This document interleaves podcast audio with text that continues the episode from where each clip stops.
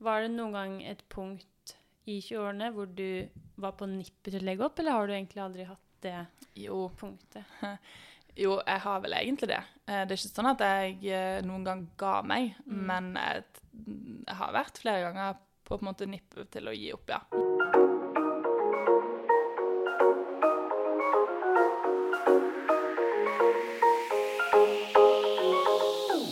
Hei og velkommen til sesong fem av Sårbestyrke.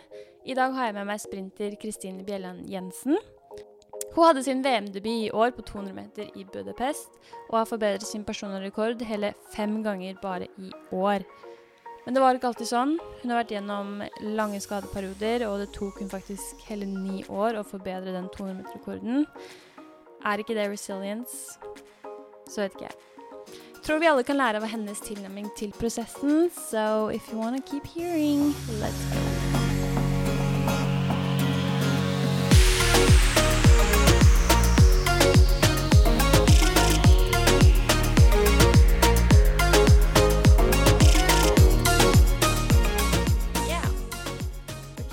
Hei og velkommen til podden, Kristine. Tusen takk.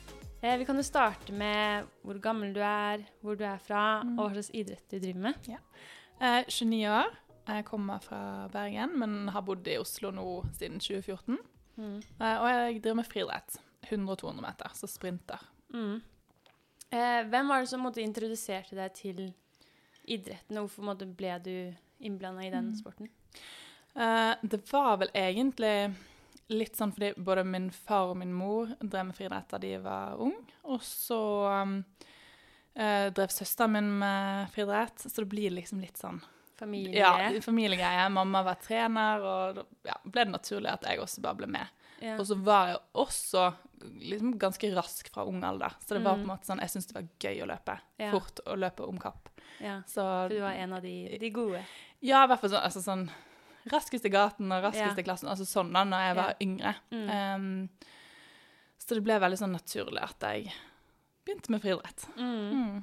Jeg var den eh, liksom ungen som var med på alt. Jeg var med på 600 meter, kule, ikke speed, men høyde, lengde, alt det Mm. der. Hva slags måte, unge var du? Var du med på alt, eller var det bare sprint? Nei, jeg var med på alt uh, da jeg begynte. Det var på en måte lengde, og det var hekk, og det var Mm. flatt, og 600 løp jeg også, og hoppet høyde og lengde, og ja, det var på en måte det verste da. Eh, og så var det vel kanskje sånn, når jeg ble litt eldre, så kanskje sånn i tenårene, at, det, at jeg byttet til ren sprint, på en måte. Ja, Ja. sluttet med hekk og sluttet med Mm. eh, lengde og de tingene der. Ja, da har man liksom fått svaret på hva man egentlig er best i. Ja, og det var det jeg liksom syntes var gøyest, så det ble litt sånn naturlig.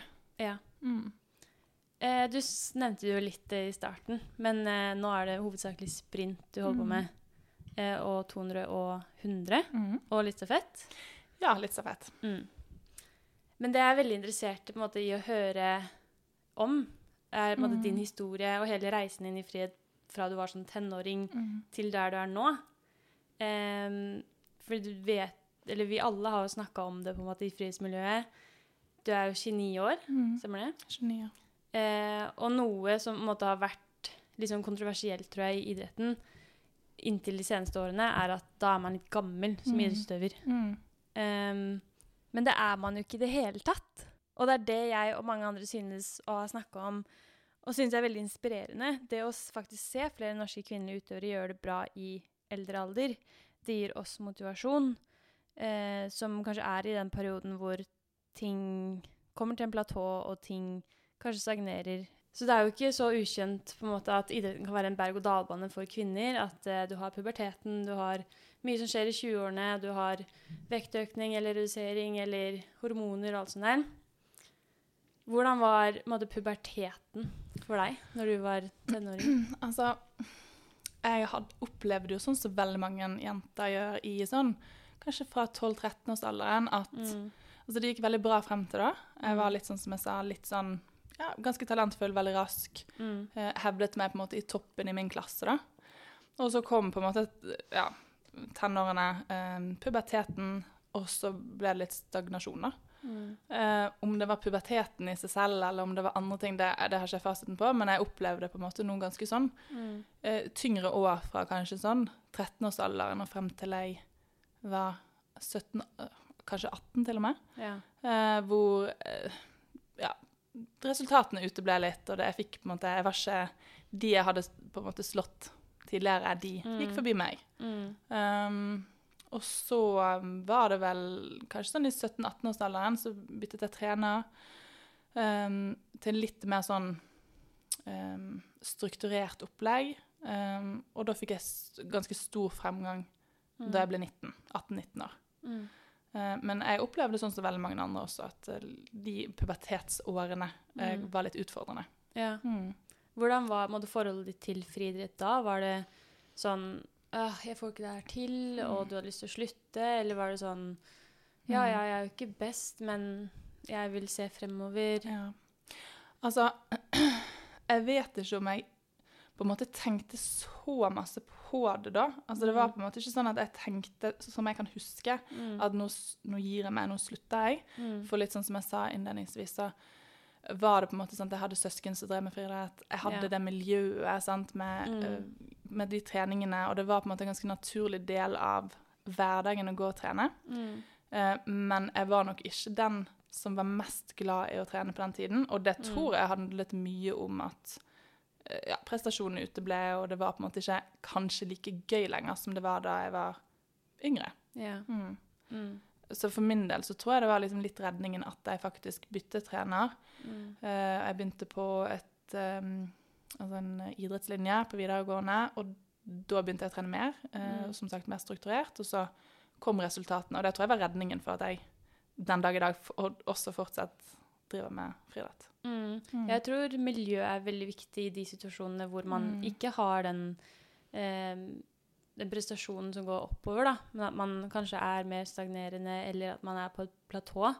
At man da har et miljø som man kan gå til, og man fortsatt trives med å gå på trening. Mm. For når du da ikke får resultater, så kan det være veldig vanskelig å gå på trening i det hele tatt. Men hvis du da har et miljø, og du fortsatt syns det er gøy, og folka får deg til å le, og de får Mm. deg til å smile, og de får deg til å synes det er gøy å trene, men kanskje får litt annet perspektiv på det, og ikke bare tenker resultater, men tenker på at det er en prosess som er Mm. morsom. Mm. Jeg tror det kan være veldig viktig. Ja, liksom helheten i hverdagen. At Ja. det Altså, det gir deg noe. Selv om kanskje resultatene uteblir, så gir på en måte den hverdagen og den treningen deg noe. Og om det ikke på en måte er direkte på en måte treningen i seg selv, men det miljøet og det sosiale rundt, så er det på en måte ja, litt sånn helheten. Mm, Eh, i det hele. mer givende. Mm. Hva med begynnelsen av på en måte, 20-årene? Du har jo vært med i både senior-EM i stafett, men også U20-EM og U23-EM. Og det er jo mange jenter i 20-årene som jeg har prata med, som kanskje opplevd det samme ved at de syns det er vanskelig det med å kombinere skole og studier. Skal jeg ta et friår for å satse, men jeg har ikke penger nok til å bare drive med friidrett. Mm. Skal jeg da jobbe på siden? Eh, nå skal jeg begynne å jobbe. Det er veldig mange livsstilsendringer, da. Hvordan var det du opplevde det? Eh, altså Som sagt, så Da jeg var 19, så hadde jeg en veldig god sesong. Da løp jeg eh, U20-EM. Mm. Um, og så året etter var jeg 20, da løp jeg eh, EM eh, seniorstafett. Eh, vel, to veldig store opplevelser for meg som tror jeg ga meg veldig masse motivasjon Ja. til å fortsette. Eh, og så um, Hadde du da flytta til Oslo? Nei, da hadde jeg ikke enda flyttet til Oslo. Eh, det var etter det som flyttet jeg til, til Oslo. Byttet trener. Og i forbindelse med ikke at jeg byttet trener, men bare i, i den overgangen, Mm. så fikk jeg en hamstringtendinose, som er egentlig en Mm. betennelse i hamstringfestet. Ja. Som egentlig var den store utfordringen min gjennom ja, halve 20-årene. Fra 20 til 25. Ja. Eh, ganske sånn, egentlig litt sånn alvorlig skade med mm, det, der det ikke bare er vondt å trene, men det er vondt å sitte. Mm. Eh, vondt å eh, Altså, jeg kunne våkne på natten og måtte ta Ibux og Paracet fordi at jeg hadde smerter nedover i ja. i ja, liksom, nesten litt sånn kroniske smerter. da. Mm. Eh, sånn strålesmerter. Veldig, ja, ganske vondt. Um, som gjorde at jeg ikke Altså de neste årene der så fikk jeg ikke den fremgangen som jeg hadde hatt Mm. um, Hva, hatt. men hva er det du kunne gjøre? Siden, det Altså, var så eh, det var litt sånn forskjellig, men jeg prøvde og feilet litt med Mm. ulike metoder. Eh, Men det som jeg reagerte veldig på, var sånn vekttrening, styrketrening. Mm.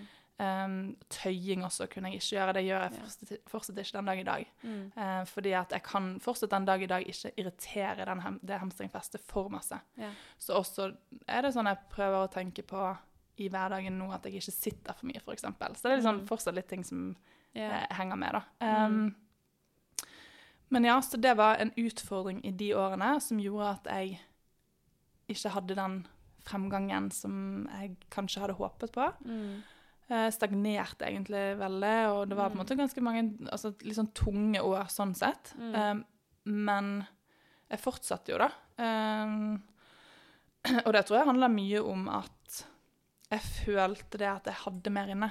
Mm. Jeg, sånn, jeg følte det at mm, ingenting går optimalt nå. Jeg, jeg har store avbrekk hvor jeg ikke får trent det jeg har lyst til. Um, og hvis jeg bare får ett år med skadefri trening, så vet jeg Mm. at jeg liksom kommer tilbake på det nivået jeg var på, og enda Mm. bedre. Og, så det var helt i den troen på at det kan bli bedre eh, Mm. hvis jeg bare får trent. Ja. Um, Ja, kontinuitet, tror jeg. ja, kontinuitet. Um, og så ikke minst um, det at da hadde på en måte treningen blitt en så stor del av hverdagen min Mm. at eh, det var liksom helt naturlig for meg å gå på trening. Så jeg gikk på Mm. trening, og jeg fikk trene. Mm. Uh, Det var bare mye jeg måtte velge, velge bort. Og jeg, ja. og jeg konkurrerte jo Jeg har jo konkurrert stort sett egentlig hver sommer siden, Mm. men med periodevis ganske store smerter. Og jeg Mm. har ikke liksom fått gjort det optimale inn mot den sesongen. da. Um, så det har jo ikke vært Det var jo ikke optimalt. Um, ja. Mm. I forhold til eh, studier, da. Når du da først flytta til Oslo, var det mm, Og jeg skal eh, gå på deltid fordi jeg har lyst til å satse, eller jeg skal ta friår, eller Mm. begynte du rett på? Jeg begynte Jeg hadde ett år faktisk mellom eh, videregående og, jeg og da jeg begynte å studere, hvor det Mm. måtte være friår. Mm. eh, hvor jeg pendlet litt sånn frem og tilbake til Oslo. Og Mm. hadde fortsatt min gamle trener i Bergen, men var her med en gruppe litt også. Ja. Um, så hadde jeg det friåret, men det var i den forbindelsen at jeg fikk den hamstringskaden. Mm. Og da når jeg skulle flytte til Oslo, så bestemte jeg meg for at jeg skulle begynne å studere. Mm. Um, og da har jeg vel egentlig helt siden på en måte studert uh, fulltid, og har også Mm. hatt jobb ved siden av i perioder Ja. uh, også. Mm. Um, og det har jo på en måte vært et Det er jo klart at Altså, jeg følte ikke der og da at jeg klarte helt å forsvare å ikke um, ta en utdanning. Jeg hadde Mm. prøvd et år med liksom friår, og det gikk på en måte ikke helt sånn som jeg hadde ønsket. Mm. Og det var for å satse? Eller Ja, det, det var for å satse. litt- Ja. Ja, det var for å satse, og litt Mm. fordi jeg visste ikke helt hva jeg ville, men mest egentlig fordi jeg hadde lyst til å satse. Mm. Jeg kunne dra på leir, og jeg var liksom Mm. litt sliten av skole. Mm. Um, og siden så har jeg studert 100 ja, ved siden av. Mm. Uh, og det er klart at det kan jo være utfordrende i perioder, Mm. men det var jo et valg jeg tok, og jeg var også da i en gruppe hvor alle på en måte hadde studier eller jobb, sånn at vi alle Ja. møttes på ettermiddagen. Så det, Ja. det var egentlig veldig naturlig at jeg gjorde skole på dagtid, og så gikk jeg og trente Mm. på ettermiddagen. Mm. Um, og det syns jeg egentlig fungerte veldig bra. Mm. Mm. Hvordan var eh, forholdet ditt til trening da? Var det noe sånn Å, jeg kan ikke være med på fadderuke fordi Mm. jeg skal være litt seriøs, eller jeg kan ikke gjøre det, eller dette, må, dette er mer viktig enn andre ting. Ja.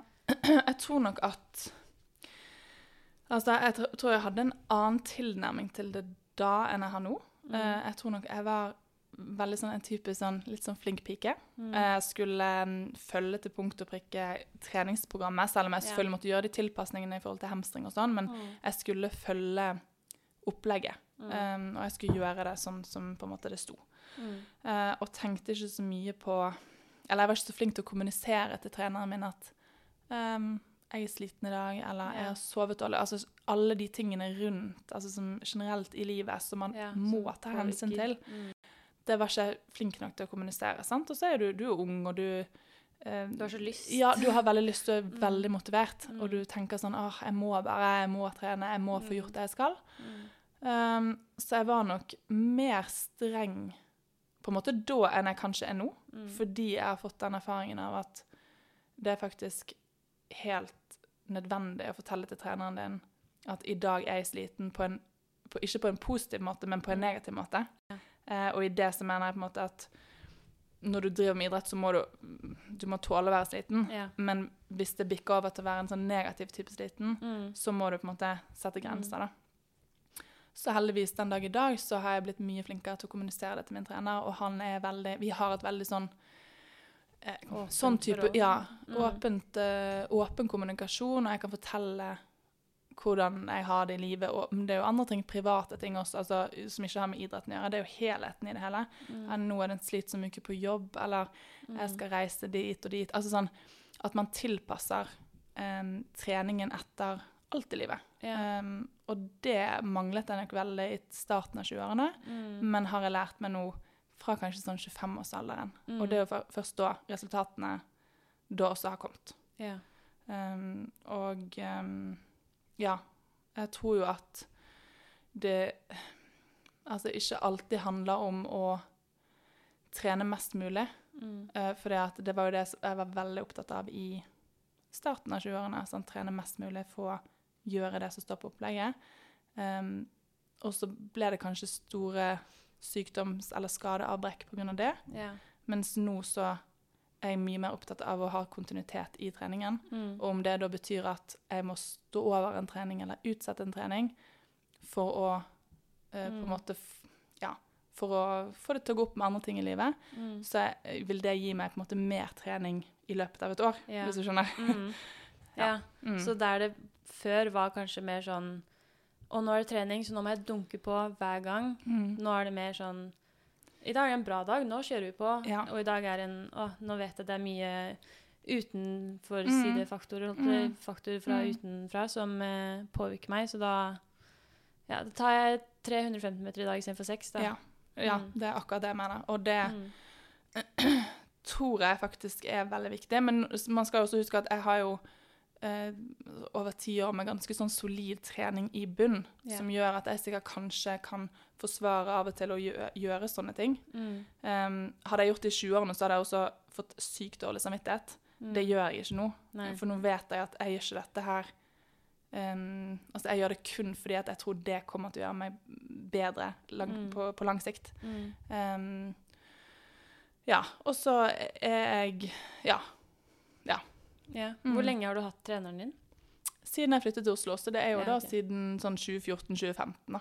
Er det sånn at han kjenner deg så godt at han kan være sånn Jeg ser at du er sliten i dag, nå står du over siste serie. Eller Ja, jeg tror nok han kunne gjort det, men jeg tror jeg er veldig flink til å uttrykke det selv. selv. Ja, Mm. Og si det at nå, nå, nå Dette Nå går ikke mer. Ja. Det er mye bedre at vi utsetter dette. Mm. Og det er ikke så ofte det skjer. Um, Men når det skjer, så har jeg den beste samvittigheten med å gjøre det på den måten, for jeg vet at det er det som er det beste for meg. mm. Er det noe du måtte, i retrospekt ser på eller tenker på som du er sånn Og jeg angrer litt på at jeg gjorde det på den måten, og, eller noe du er glad for Mm. at Og jeg er veldig glad for at jeg gjorde det sånn den dag i dag. Altså, det er veldig lett å tenke tilbake og tenke nå når jeg på en måte først føler at um, jeg på en måte har fått det til, da, eh, og fått de resultatene som jeg visste at jeg har inne. Mm. Så det er veld, veldig lett å tenke sånn Å, herregud, hvorfor gjorde jeg det da jeg var 2021? Altså, hvorfor Mm. trente jeg sånn? Mm. Men jeg tror på en måte det er en del av den prosessen, da, at du må på en måte gjennom litt forskjellige typer Kanskje Mm. type trening eh, og type um, innstilling. Eh, Mm. og du må lære deg å kjenne kroppen din. Veldig masse forskjellig som gjør at Det er ikke sånn at jeg angrer på noen ting. Jeg kan tenke sånn Det var litt rart at jeg gjorde det, men da visste ikke jeg bedre. Nei. Og sant? du Mm. lærer veldig masse fra du er 20 til du er 29. Mm. Um, ja. Uh, så det er ikke sånn noe jeg egentlig angrer på, Nei. for å være helt ærlig. Um, ja. Uh, og noe som jeg tenker er bra Jeg er jo veldig glad for at jeg aldri har gitt meg, da. Yeah. Fordi jeg kunne jo Jeg kunne jo gitt meg. Mm. Um, mange ganger. For det, det var jo som sagt fra jeg var 20 til jeg var Det gikk jo fem år jeg pers til jeg perset på 100 meter, og ni år eh, fra jeg Oi. perset på 200 meter. ja. Så det er jo ganske mange år der hvor det åpenbart ikke har gått så veldig bra. Mm. Eh, jeg har på en måte hele tiden vært med, men ja, resultatene har uteblitt, da. Mm. Ehm, men den dag i dag er jeg veldig glad for at jeg har fortsatt og ikke gitt meg. Mm. Eh, så det er jeg veldig glad for. Mm. Mm. Ja, det er noe jeg har lært nå som jeg har blitt eldre, er jo at eh, man kan ikke angre på noe man ikke visste, på en måte. Så jeg kan også se tilbake og være litt sånn Det var veldig rart at jeg gjorde det sånn, hvorfor gjorde jeg det? Men jeg Mm. angrer på en måte ikke på de valgene jeg har tatt, for jeg gjorde det beste for, med det jeg visste da. Ja, det er akkurat det. Og du lærer sykt masse gjennom, gjennom trening. Og jeg tar mye eierskap også i tre min egen trening, og har Mm. veldig med min trener eh, et veldig, sånn, veldig fint Mm. sånn type forhold hvor vi på en måte kan snakke om alt. Og der det er mer Det er ikke sånn at han skriver et opplegg, og jeg følger det slavisk. Det er veldig sånn Vi har en dialog om ting, da. Mm. Og veldig sånn Mer et sånt samarbeid, da. Yeah. Eh, der eh, han sier sin mening, jeg sier sin mening, og så finner vi på en måte ut av det sammen. da. Mm. Og det tror jeg er veldig viktig. For det, Ja. han, det er ikke han som på en måte løper med mine bein. Eh, så han kan, du kan ikke tenke at en trener skal vite hvordan du føler deg. Du Mm. må kommunisere det til treneren Mm. din. Ja, det tror jeg er viktig. Mm. Og det tror jeg jeg gjorde når jeg var yngre òg. Eller kanskje alle gjorde det nesten når de var yngre. var jo det at man møtte opp på trening, fulgte det programmet som var, gjorde det, og så dro man hjem. Ja. Mens nå i eldre alder så er det jo litt mer sånn Nå vet jeg kanskje hva jeg har fått utbytte av før. Mm. Den øvelsen vet jeg er bra for meg, men det er kanskje ikke bra for den andre Mm. på laget.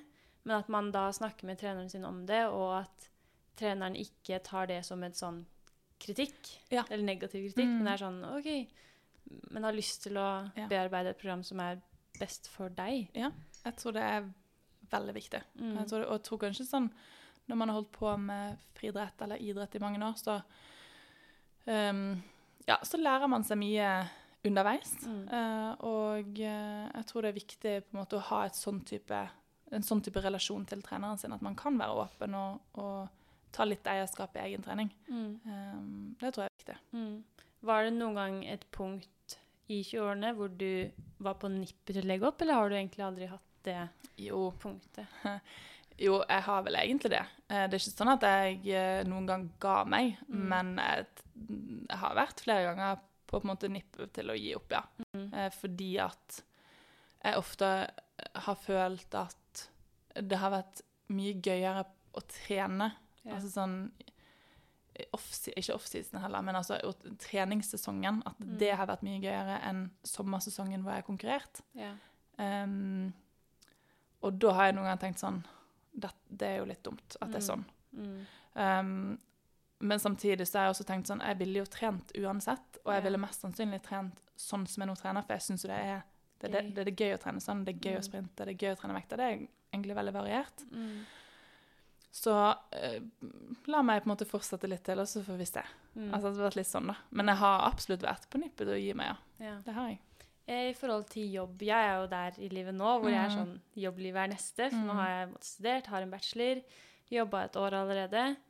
Eh, hvordan var det for deg å finne, når du er ferdig med å studere, å finne den balansen med Mm. Nå skal jeg jobbe, men jeg vil også trene. Ja. I starten av 20-årene så var det sant, da var jeg litt sånn flink pike. Litt jeg skulle prestere på absolutt alle arenaer samtidig. Og jeg skulle eh, trene alt jeg skulle. Jeg skulle studere og gjøre altså, jeg, jeg ville alt. Um, Mm.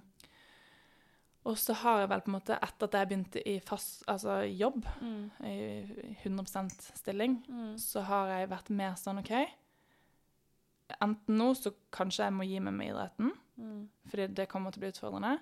Eller så må jeg ha den innstillingen at ja, litt sånn som jeg sa, at trening hadde jeg gjort uansett. Yeah. Uh, la meg på en måte jobbe. Det må jo være førsteprioritet når du får deg en jobb. Mm. Og så går jeg og trener på ettermiddagen Mm. og har det gøy med det fordi jeg syns det er gøy. Uh, og så ser jeg litt hvordan det går. Mm. Um, og det er jo egentlig først da, når jeg har hatt litt mer den innstillingen, at det faktisk har begynt å løsne litt. Grann. Mm. Og det kan jo også være fordi at, sånn som jeg sa, at um, altså alt rundt Fordi at det er jo krevende å ha en, ha en jobb ved siden av. Mm. Det er jo eh, Man får jo ikke samme restitusjon hvis, som hvis jeg hadde vært fulltidsutøver. Mm. Eh, men det gjør jo også litt sånn at man noen ganger må prioritere litt hardere på trening. Altså Ja. har man en tøff jobbuke, så må du kanskje tenke sånn OK, um, dette, er, dette er viktig å gjøre denne uken. Mm. Dette her får jeg ikke tid til eller har ikke overskudd til. Da må det heller vike denne uken her. Mm. At man er flinkere til å prioritere ukene litt sånn Så man får gjort begge deler. Mm. For jeg tror veldig mange unge jenter, og for så vidt gutter, men Mm. er sånn, sånn som du er nå, da, der Mm. du skal begynne å jobbe. Ja, det betyr at jeg da må slutte med idrett. Mm. Og jeg tror det er derfor veldig mange gir seg for tidlig. Men jeg Ja. tror veldig ofte at man kan klare å kombinere det.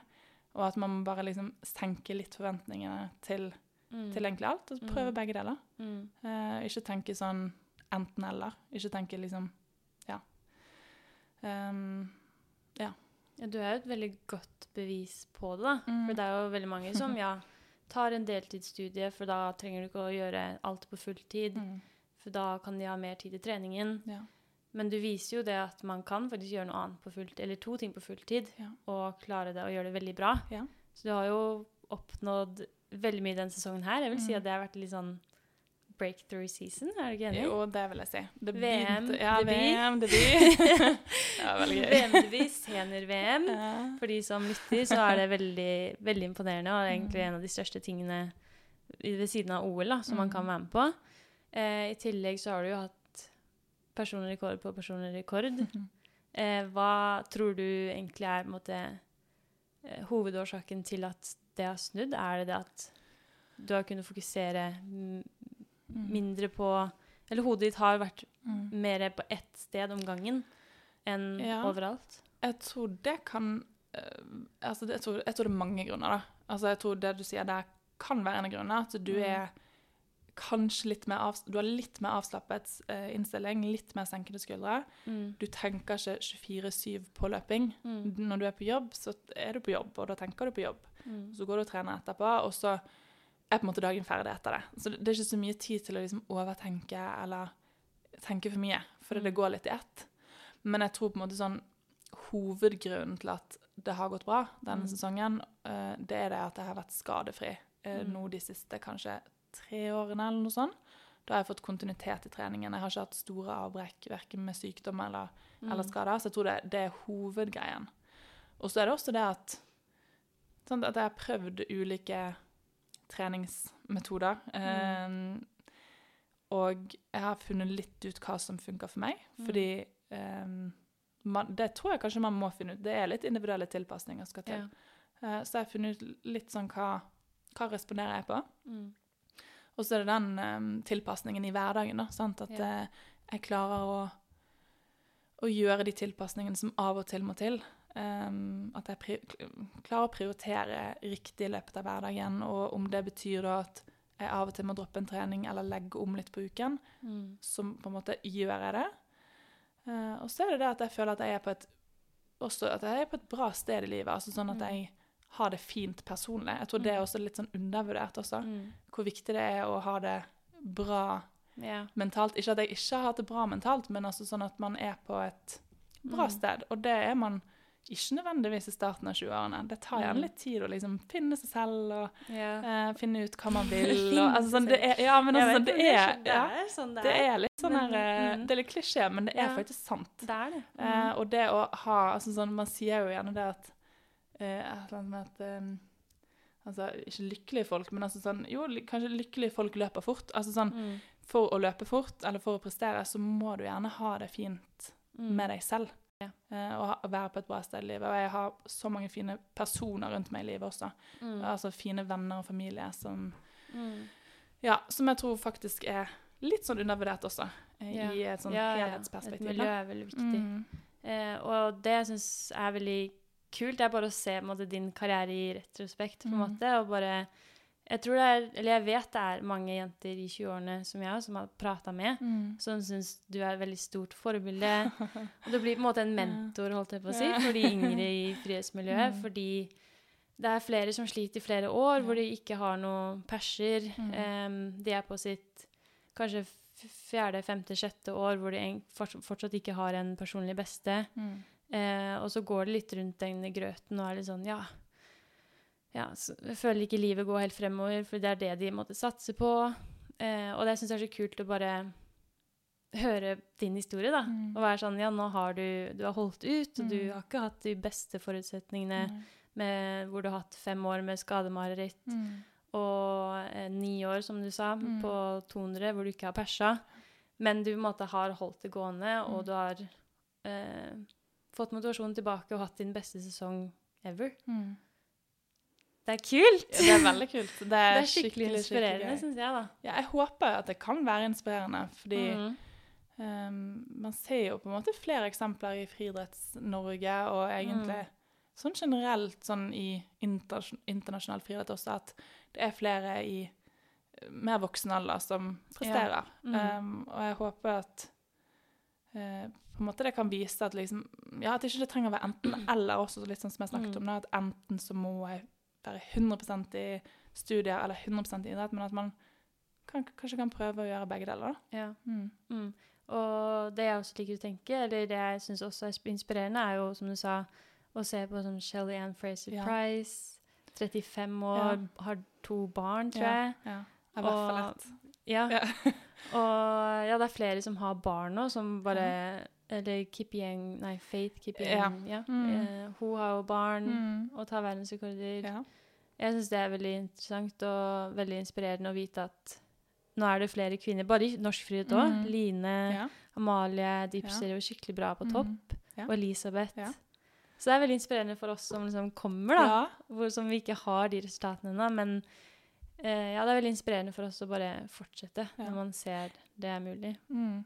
ja, og jeg tenker sånn Det er jo Det viktigste er jo at man har det gøy. Altså sånn Mm. hvis, altså hvis man syns det er gøy å gå på trening, så hvorfor skal man gi seg med det? Mm. Hvorfor skal man gi seg med det bare fordi at ja, resultatene er ikke helt der du vil at det skal være, men hvis du syns det fortsatt er gøy, så hvorfor Mm. ikke, Mm. hvorfor ikke fortsette? Mm. Eh, og trening Jeg tror for veldig mange ja, friidrettsutøvere, eh, andre idrettsutøvere, så er trening en s- såpass stor del av hverdagen har vært i så mange år at man kanskje hadde gjort det uansett. Mm. Så da er det sånn Tren litt sånn at du kanskje kan bli bedre på den eh, Mm. grenen du driver med, da. Mm. Um, og så senk skuldrene litt og liksom prøv å se på alt annet som er positivt rundt på en måte Mm. idretten. da. For Ja. det er jo sykt masse altså Det er jo klart at for min del, nå når jeg føler at jeg har nådd i hvert fall mål, altså årets mål, Mm.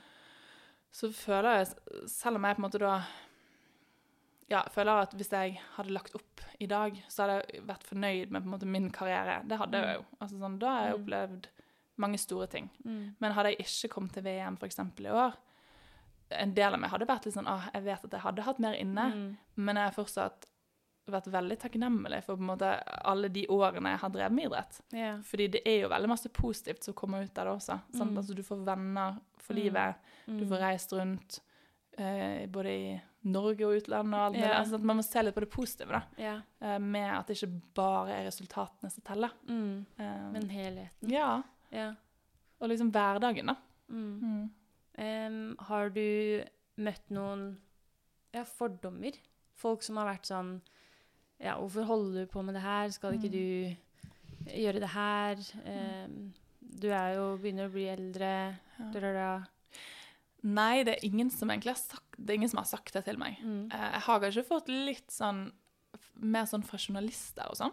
Mm. Um, som er litt sånn Jeg skjønner jo altså sånn, for, for min del så er jeg sånn Jeg er veldig avslappet til det. Jeg bryr meg ikke så veldig masse om de spørsmålene, for det eh, Ja.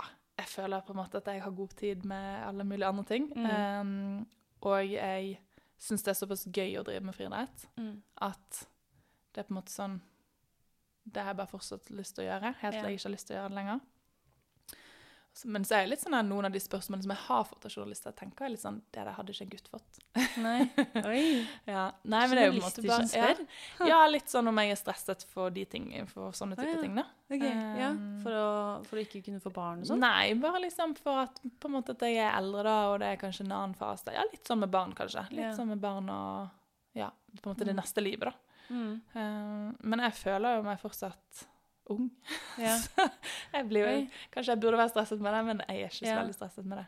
Nei, jeg tror det, det er nok en stor forskjell her på menn og Mm. kvinner. Eh, jeg tror også det er stor forskjell i starten av 20-årene òg, hvis du er Mm. mann eller kvinne. For jeg føler at en gutt kunne kanskje kommet mer unna med å eh, ja, utsette studier lenger Mm. og holde på, og så blir man sånn Ja, de holder jo på med idretten og sånn, da. Mm. Mens en kvinne, hvis de hadde gjort det, så er det blir kanskje mer sånn Ja. Hun skal ikke studere snart, da? Eller? Ja, og jeg, det er litt sånn ja, det er litt sånn. Og jeg syns det er så kult med de som faktisk bare satser og Mm. går for det også. Og Mm. om det er i noen år, eller om det er hele 20-årene, det tenker jeg på en måte sånn, det er bare kult, uansett Mm. hva man velger å gjøre. Yeah. Um, Og om da resultatene f.eks. uteblir eller ikke blir helt sånn som man hadde forventet, så er det sånn Mm. Det er fortsatt kult. Mm. Det er fortsatt ikke så veldig mange andre som gjør det. Mm. Eh, som Eller tør det. Ja, eller, sant. Mm. så, Og du angrer veldig sjelden på sånne ting. Ja. Det er mer de, liksom, de sjansene du ikke tok, som man kanskje mer angrer på. ja. Jeg snakka litt om det mm, med en gjest jeg hadde i forrige sesong, hvor vi snakka om det med at eh, eh, hvis du ikke viser til veldig gode prestasjoner, da, Mm. så kan folk godt bli litt sånn Hvorfor holder du på? Du er jo ikke så Mm. god. Men så er det sånn, men det gir deg glede. Ja. Kan ikke alle bare gjøre det som gjør de glad? ja. Uansett om de er best eller ikke best, Ja. eller Så må man bare slutte å bry seg om hva andre tenker om de Mm. tingene. Og så Mm. tror jeg også egentlig at kanskje ikke folk tenker så masse på det. Nei. For folk er veldig opptatt av seg selv. Så jeg tror liksom egentlig man bare man må ikke bry seg om hva andre tenker, om du Ja. burde gitt det for da og da. Altså sånn, så lenge Mm. du gjør det du syns er gøy, så det er det Mm. viktigste. mm. Uh, ja. Er det noe med denne her sesongen som du eh, ikke trodde du kom til å oppnå? Som du er sånn Wow, det var Mm. prikken over i-en. Altså, jeg trodde jo eh, Før jeg begynte sesongen, så trodde jeg ikke at Før jeg begynte innendørs også, så trodde jeg ikke at jeg skulle komme til VM. Mm. Jeg hadde egentlig ikke tenkt så veldig på det. Jeg hadde planlagt Jeg forlov, var forlova til Ja, eh, jeg var, for, jeg jeg var forlova, er det det der? Um, Mm. Og planlagte utdrikningslag som krasjet med VM. Ah. Um, fordi jeg tenkte at VM var ikke aktuelt. Så jeg måtte jo droppe det, Jeg måtte jo å, droppe det utdrikningslaget. Ja. Ja. Uh, så det på en måte sier litt om at det trodde jeg faktisk ikke jeg kom til å, Mm. kom til å klare. Det var først når jeg begynte innendørs at jeg ble sånn Oi, dette gikk jo veldig bra, og dette kan jo kanskje, det kan jo kanskje bli VM. Mm. Um, så eh, ja, så det var på en måte sånn det at jeg skulle løpe så langt ned på 23-tallet, hadde jeg kanskje heller ikke trodd. I Mm. hvert fall ikke før jeg begynte innendørssesongen. Mm. Men um, ja. Men samtidig visste jeg jo Jeg hadde jo fått på en måte en pekepinn gjennom treningsvinteren at ting, tilstanden var god. Mm. Um, Du tok jo din første NM-gull i Mm. vinter. Ja. Og så har du jo elleve, tror jeg kom til, eh, individuelle medaljer for før, som ikke er gull, da. Ja. Var ikke det gøy? det var Første veldig gull. gøy. Det var første gullet. Ja, det var veldig gøy. Ja. Eh, det var skikkelig, skikkelig gøy. Så det Mm. Det var på en måte åpningen. Ja, Mm. det følte jeg var på en måte sånn Oi, da løper jeg 23,5 inne. Mm. Eh, da, da visste jeg at det kan tilsvare ned mot Mm. 23 lav Mm. eh, ute. Mm. Ehm, ja, og så er jo det gøy å ta sitt første NM-gull også, da. Jeg har holdt på i mange år. Sant? Jeg var 28 Ja, 28 når jeg tok mitt første NM-gull. Mm. Um, ja, så det var veldig gøy. Mm. Mm. Jeg tror det er da viktig å ikke se på hva alle andre gjør, for noen tar jo NM-gull når det er 22, noen tar når det er 21, noen Mm. 24, Ja. og bare tenke at ja, jeg tar min reise, og Ja. så tar du din. Jeg tror det er veldig viktig å Mm. fokusere på seg selv, og uh, så er det på en måte litt sånn at en fasit for en er ikke en fasit for en annen. Sant? Man, må, på en måte, man er forskjellig, så det, Mm. man må bare gjøre sin greie. Mm. Mm. Vi snakket om det, eller vi kom litt inn på det, men jeg nevnte det ikke nå, før vi begynte å Mm. recorde. Men uh, en ting som har vært sånn veldig stort i ditt liv Mm. det året her, er jo den uh, quoten Ja, du har som har blitt populær. Ja. Jeg husker du nevnte det før vi begynte å Ja. spille inn her. Men eh, jobb er jobb, trening er trening. Ja. jeg tenkte jeg skulle ta det opp litt tidligere i poden, men eh, jeg tror det er det Hvor kom det fra? holdt jeg på å si? Hva er historien bak den quoten? Nei, historien bak det er jo faktisk at jeg hadde et intervju med en lokalavis i Bergen, eller BA, da, Mm. der jeg eh, Det kan godt hende at jeg sa akkurat det også, jeg husker ikke helt, men der de fokuserte litt på hvordan jeg klarte å kombinere Det var etter at jeg hadde tatt NM-gullet mitt. Mm. eh, Hvordan jeg klarte å kombinere jobb og trening. Og da sa jeg sikkert noe sånn som at jobb er Mm. jobb og trening er trening. Og Mm. jeg fokuserer på jobb når jeg er på jobb, og trening når jeg er på trening. Mm. Um, og så syns da ja, to av eh, kollegaene mine at dette var veldig morsomt, så de har jo laget merge av liksom kopper med dette sitatet og T-skjorter og Mm. Alt mulig av det. Så mm, det var sånn det ble til, da. Ja, det er veldig gøy, da. Ja. Jeg tror også det, det er veldig viktig, for når du er ferdig da på jobb, så har du bare trening. Mm. Mens når du ikke er på trening, så kan måte, hjernen din slappe av på en måte når du er på jobb. Ja. Så du har to arenaer i livet Mm. hvor du kan Går det bra på jobb, så går det fint hvis du kanskje ikke har en bra dag på trening, Ja. for du kan se frem til neste dag. Ja. Er det en litt uh, trå dag på jobb, så kan du se frem til ja, men da kan jeg dra fra jobb i dag endelig og dra Mm. på trening. Ja.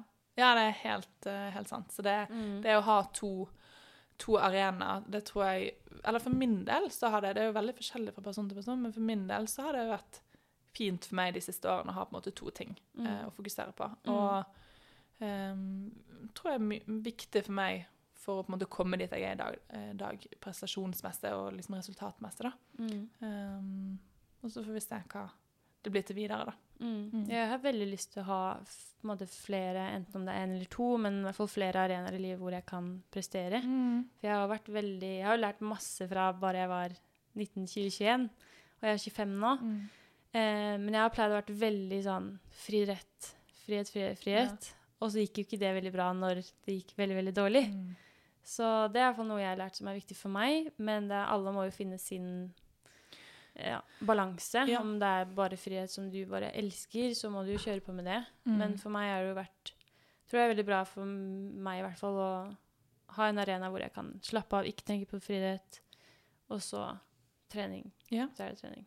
Jeg tenker at Hvis det på en måte i helhet gir deg mer enn det, enn det tar, så er jo Mm. det på en måte det riktige. Ja. Og så er det og så er det noe med sånn som for min del, da jeg var i 20-årene, så klarte jeg ikke helt å forsvare Selv om man skal jo ikke forsvare og satse fullt, men det Mm. var på en måte litt sånn økonomiske grunner også. sant? Det er Mm. mye som skal uh, fungere for at man skal kunne satse 100 Ja.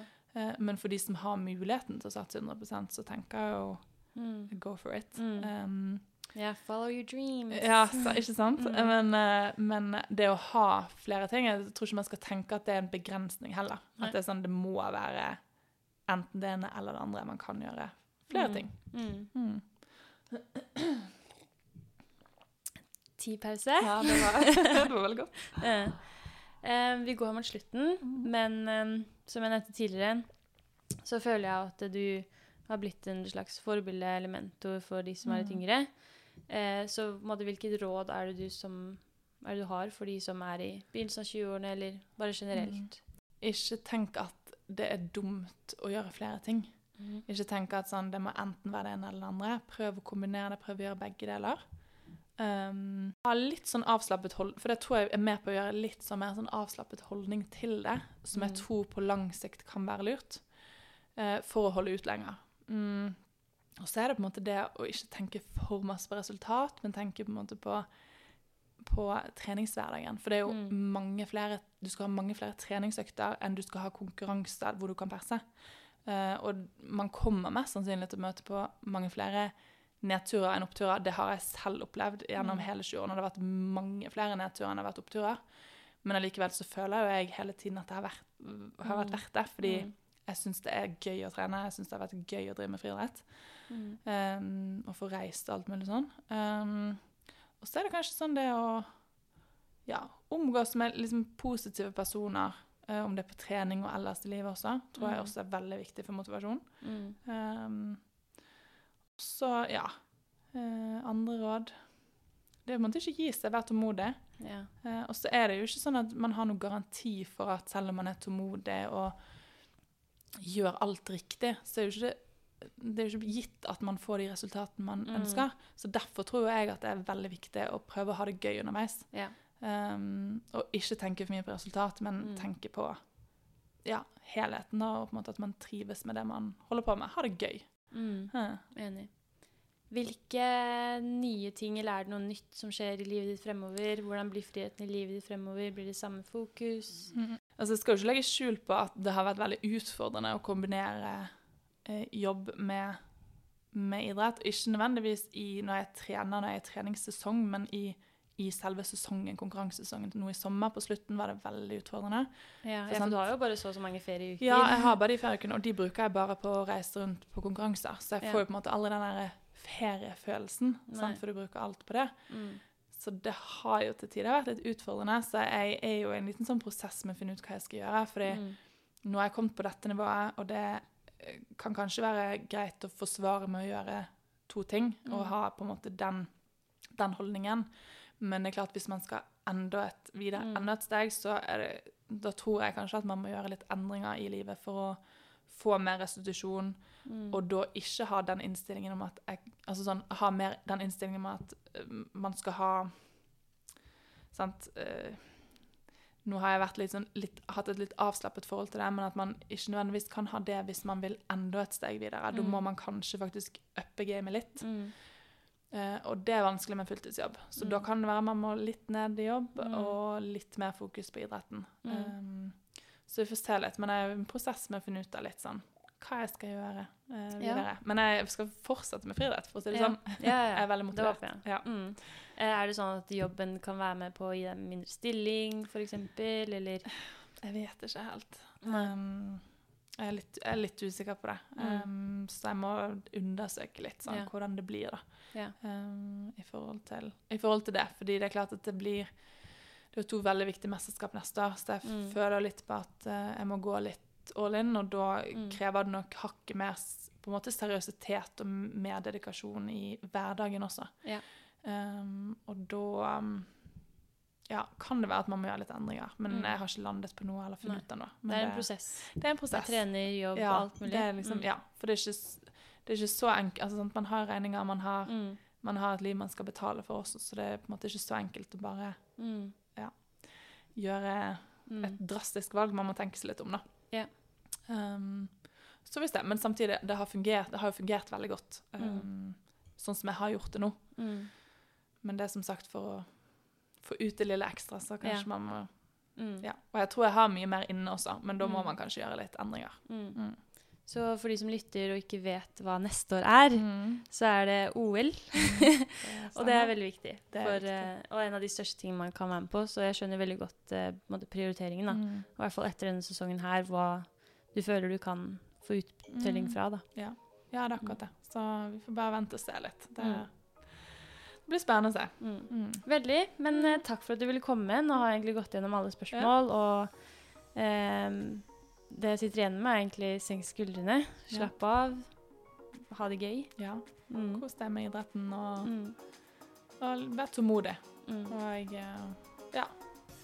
Det kan godt hende man eh, uansett om man oppnår målet eller ikke, uansett sitter igjen med en følelse av at man ikke angrer på at man har drevet med idrett i mange år. Ja. Um, at det, helheten har vært veldig god. Man har fått mange opplevelser og venner. Og, ja. Mm. Mm.